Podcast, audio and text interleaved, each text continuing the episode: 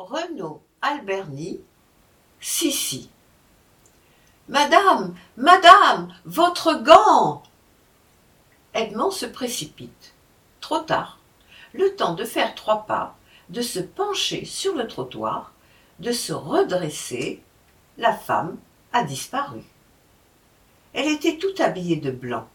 Edmond n'a pas eu le temps de bien la regarder. Mais elle avait l'air plutôt jolie. Dommage qu'elle ait filé aussi vite. Il aurait bien profité de l'occasion pour lier connaissance. Edmond soupire. Il n'a jamais eu de chance avec les femmes. En attendant, il se retrouve en tête à tête avec un gant de suède blanc.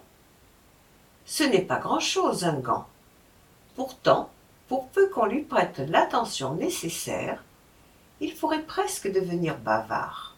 Celui-ci, par sa forme, dit qu'il est très chic. Il couvre jusqu'à l'avant-bras.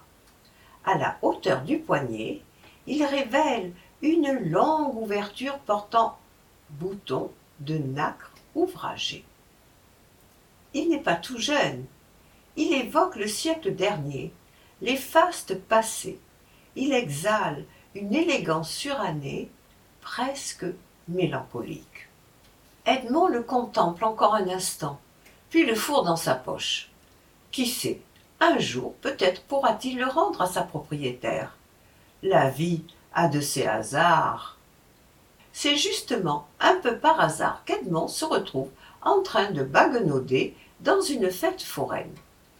Là, c'est encore le hasard qui le guide jusqu'à une baraque où se pressent les badauds. Madame Fedora est médium. Madame Fedora est une attraction. Elle attire les foules. La transmission de pensée, la devination, la communication avec l'au-delà n'ont aucun secret pour elle. Edmond sourit franchement en voyant les gogos se bousculer pour prendre un ticket d'entrée. Comment peut-on croire à de telles fadaises? Les gens sont prêts à avaler n'importe quoi. Edmond serait bien curieux d'entendre les boniments que va leur servir madame Fedora. Quelques instants plus tard, il est assis au fond d'une salle obscure. Des bougies plantées sur des chandeliers éclairent la spirite, qui affecte l'air d'une bohémienne touchée par la grâce du zen.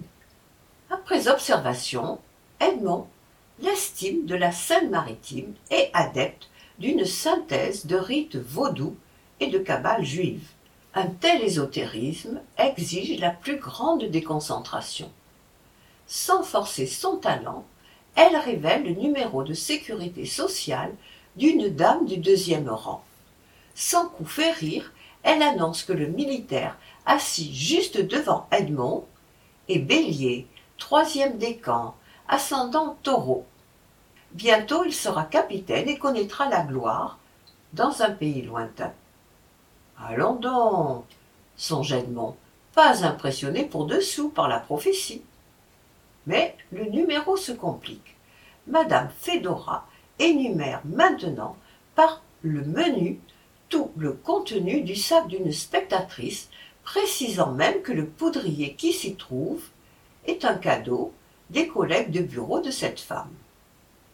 Ne perdant jamais une occasion de faire le malin et désirant en avoir pour son argent, Edmond se lève. Et moi, qu'est-ce que j'ai dans ma poche?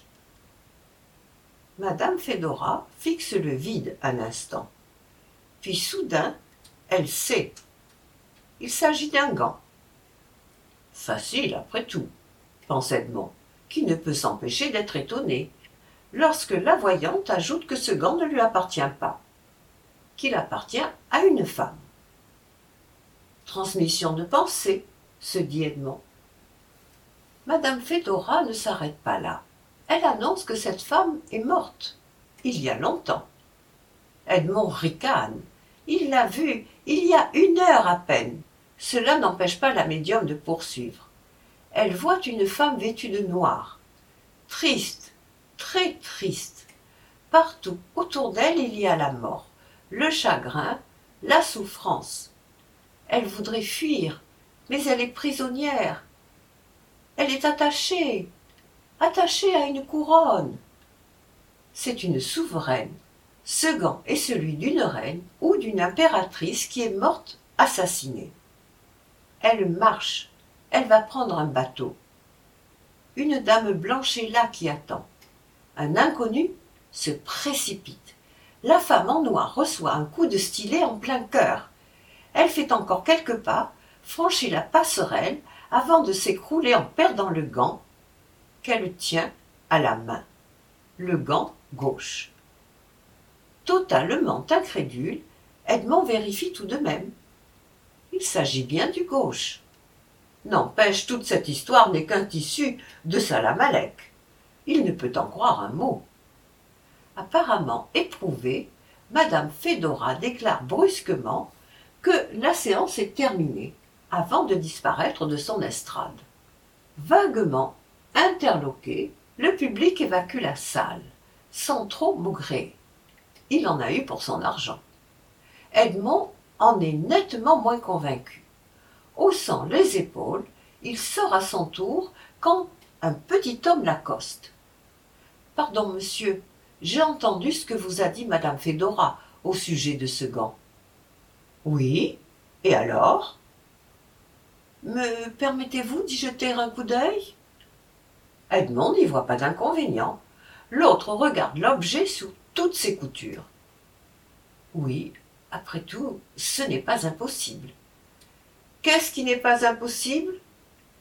Eh bien, figurez-vous que Madame Fedora vous a raconté presque mot pour mot la mort d'Élisabeth d'Autriche.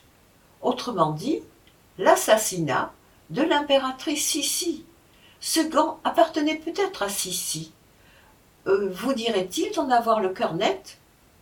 Et sans laisser à Edmond le temps de répondre, le petit homme l'entraîne à sa suite. Le petit homme s'appelle Gontran, monsieur Gontran.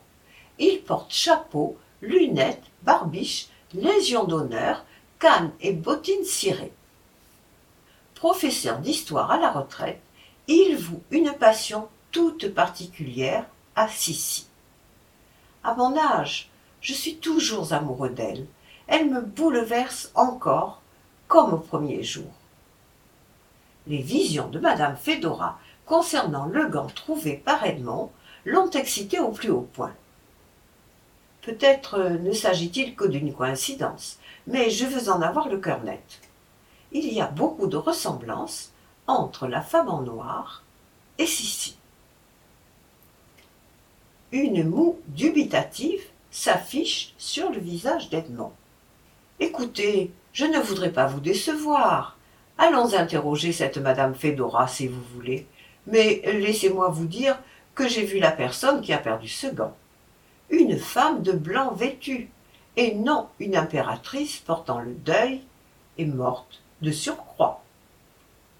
Nullement abattu, bien au contraire, le professeur manifeste le plus grand intérêt. La dame en blanc, celle dont parlait madame Fedora, celle qui a hanté toute la dynastie des Habsbourg, Décidément, tous les éléments concordent. Edmond ne comprend pas bien.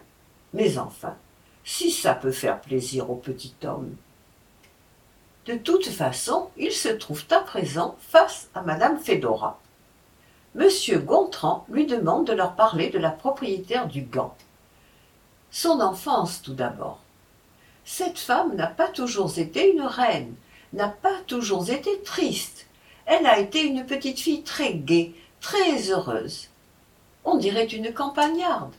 Elle est libre. En aparté, le professeur approuve avec satisfaction. Sissi est la fille de Maximilien, duc en Bavière, un noble déclassé, un peu loufoque.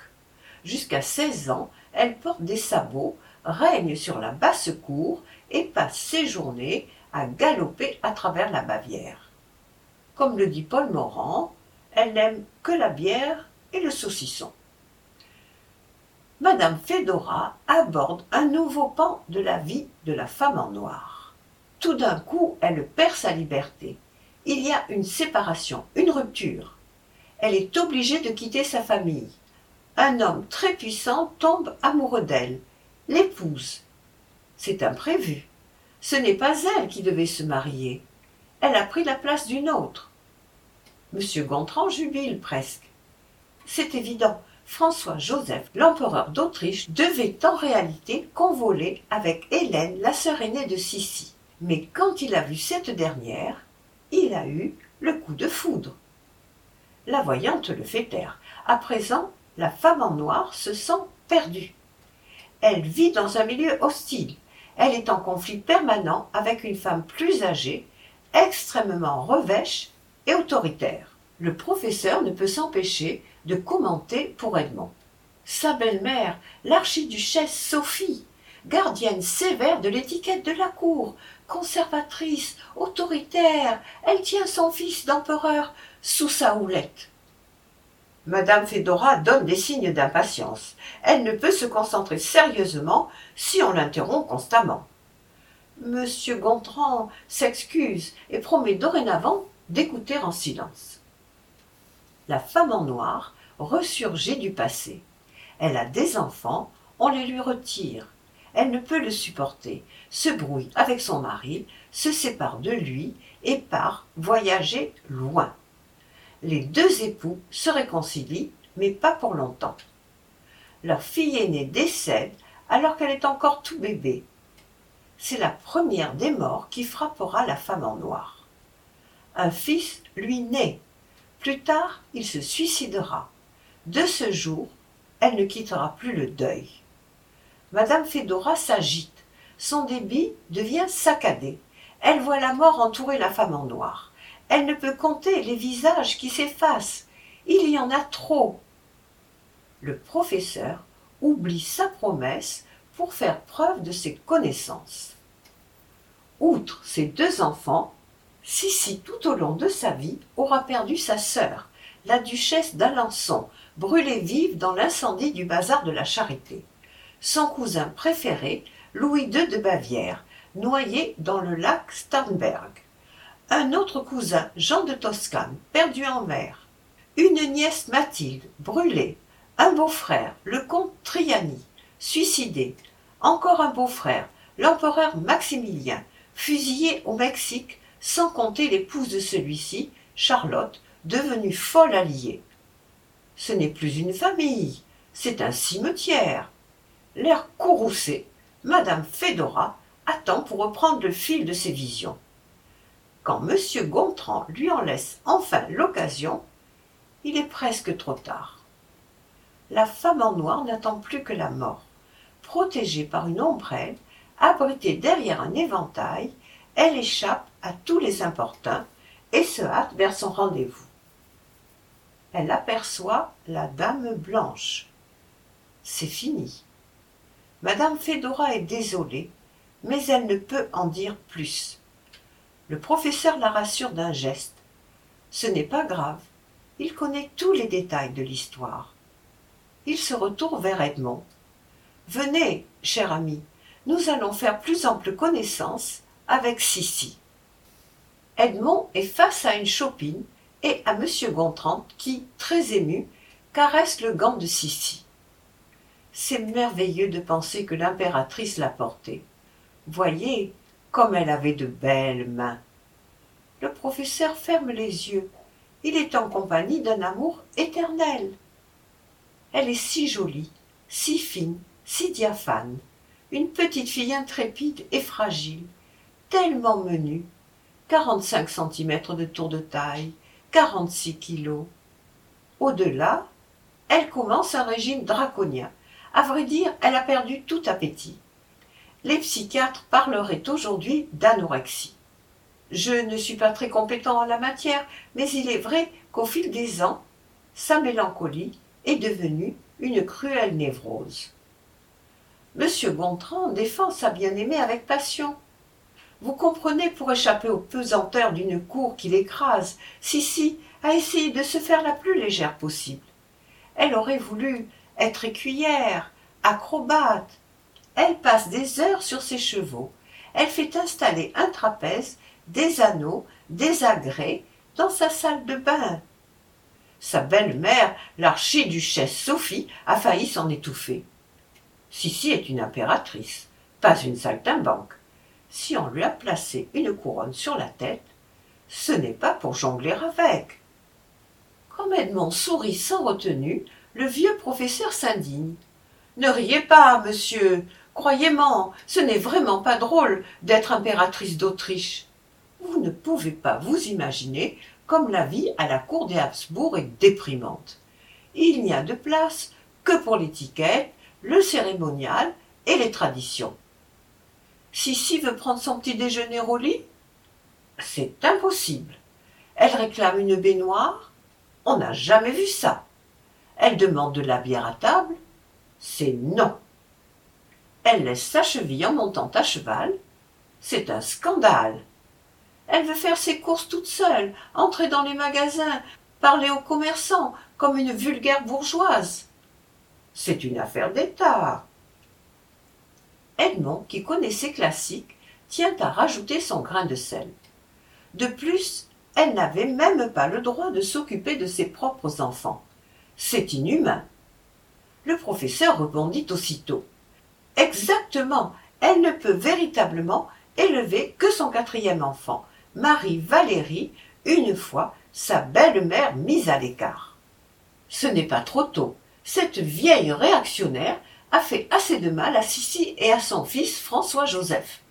Non seulement elle l'a irrévocablement éloigné de sa femme, mais encore elle l'a entraîné dans une politique irresponsable et l'a poussé dans les guerres d'Italie, où l'Autriche a connu un sanglant échec. C'est bien simple, la seule réussite du règne de François-Joseph, l'union avec la Hongrie, est à mettre au crédit de Sissi. En évoquant la Hongrie, M. Gontran se fait rêveur. La Hongrie, Sissi adore ce pays. Elle y est aimée, respectée. À Budapest, sa grâce, sa générosité, son intelligence ont triomphé. Regardez-la, rayonnante, alors qu'elle est sacrée reine de Hongrie. Elle porte une robe de brocart blanc, un corsage de velours noir brodé de lilas et rehaussé de pierres précieuses. Ses épaules sont couvertes d'un manteau de cour de velours bleu de chez Worth. C'est une reine. Le regard du professeur s'embue.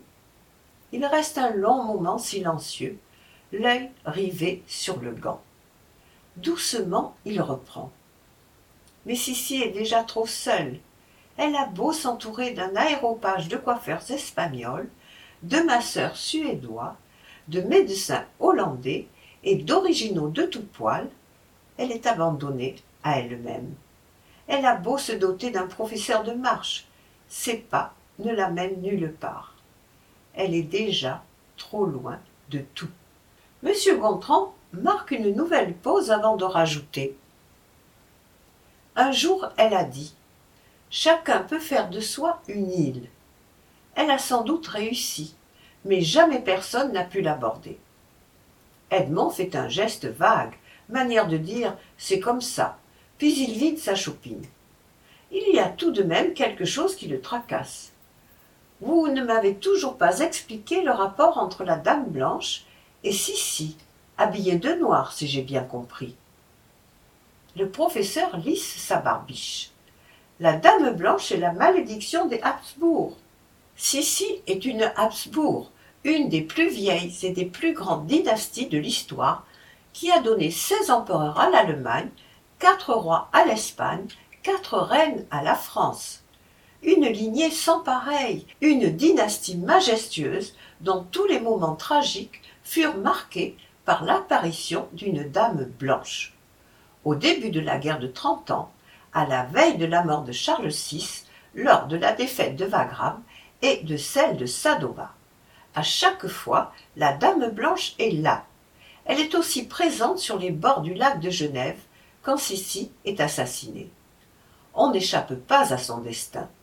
Monsieur Gontran baisse la tête. Il a quelque chose à demander. Il hésite puis se lance. Est-ce que Edmond accepterait de lui vendre le gant de Sissi?